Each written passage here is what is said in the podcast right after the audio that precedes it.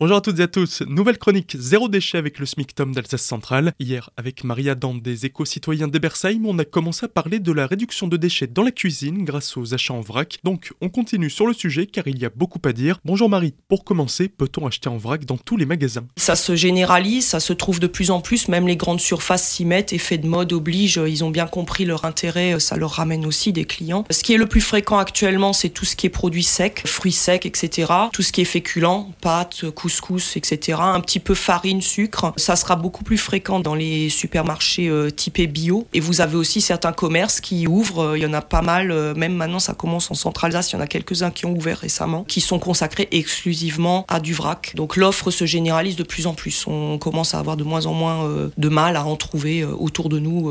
Pas besoin de faire des kilomètres. Et en vrac, on n'achète pas que du solide. On peut aussi trouver du liquide comme de l'huile d'olive, de la bière ou encore du vin. Oui, oui. Vous pouvez trouver actuellement de l'huile, du vinaigre, du shampoing, du bain-douche, produits lave-vaisselle, de la lessive. Et effectivement, oui, bière et autres boissons, puisqu'il y a aussi une certaine forme de vrac qui se crée dans le sens où vous allez non pas pouvoir remplir votre récipient vous-même, mais euh, redonner les bouteilles et les récupérer pleines en fait. Donc c'est aussi une forme euh, d'achat qui permet d'éviter euh, les déchets d'emballage, puisque bah, c'est le retour de la consigne en fait, puisque vous allez redonner vos bouteilles de bière vides, pour prendre l'exemple de la bière, et vous allez en reprendre des pleines et ainsi de suite, donc zéro déchet. En Alsace, nous avons la chance d'avoir plusieurs sources, mais surtout, on est la seule région en France à encore proposer la consigne. Ça, c'est une bonne solution pour réduire ces déchets ou du moins le nombre de bouteilles en plastique Exactement. On sait aujourd'hui, euh, en plus de la problématique des déchets qui sont générés par toutes ces bouteilles plastiques, euh, plus le cellophane autour qui les emballe par paquet de 6. Bon, ça, ça va évidemment aller à la poubelle, même si euh, c'est recyclé, mais un bon déchet, c'est un déchet qui n'existe pas. Le recyclage génère quand même des déchets. Et puis, on a actuellement pas mal de recherches qui tendent à montrer que même dans des bouteilles, vous avez des microparticules de plastique qui sont dans l'eau et on en ingère, euh, même sans le vouloir, une très faible quantité, ce qui est effectivement euh, nocif pour la santé. Et donc les bouteilles en verre sont euh, souhaitables. L'eau du robinet est parfaitement buvable. Si on est dérangé par le goût, on peut la laisser reposer un petit peu. Il existe des systèmes de filtration avec du charbon actif ou des bouteilles qui contiennent un système de filtration avec des minéraux. Tout un tas de systèmes plus ou moins divers.